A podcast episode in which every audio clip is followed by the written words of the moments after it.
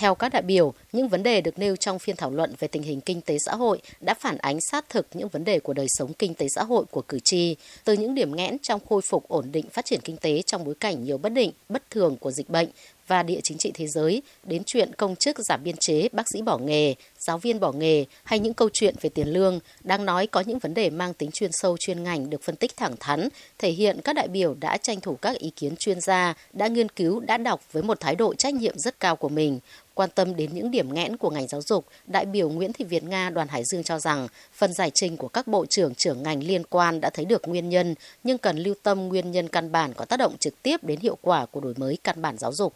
Một nguyên nhân cũng rất sâu xa nữa, đấy là việc chúng ta thực hiện đổi mới chương trình sách giáo khoa nhưng cái khâu chuẩn bị của chúng ta không kỹ. Ý giáo viên sẵn có được đào tạo theo cái chuẩn chương trình cũ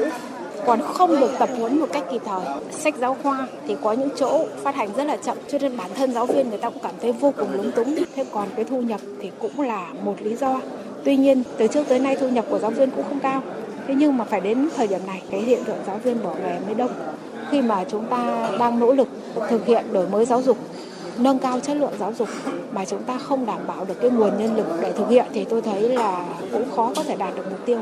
Đại biểu Vũ Tiến Lộc đoàn Hà Nội nhận định trong giai đoạn hiện nay, nền kinh tế vừa phải đối phó với những tác động nhất thời trước mắt, ngắn hạn như tác động của đại dịch căng thẳng địa chính trị, nhưng cũng là lúc cần cải cách đột phá để giải quyết những vấn đề dài hạn của nền kinh tế, trong đó tập trung cải cách thể chế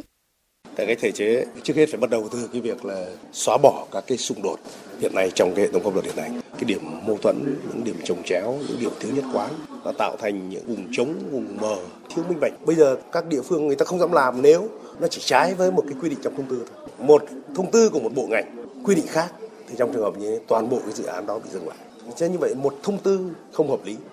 có thể cản trở cho cả một cái chủ trương phát triển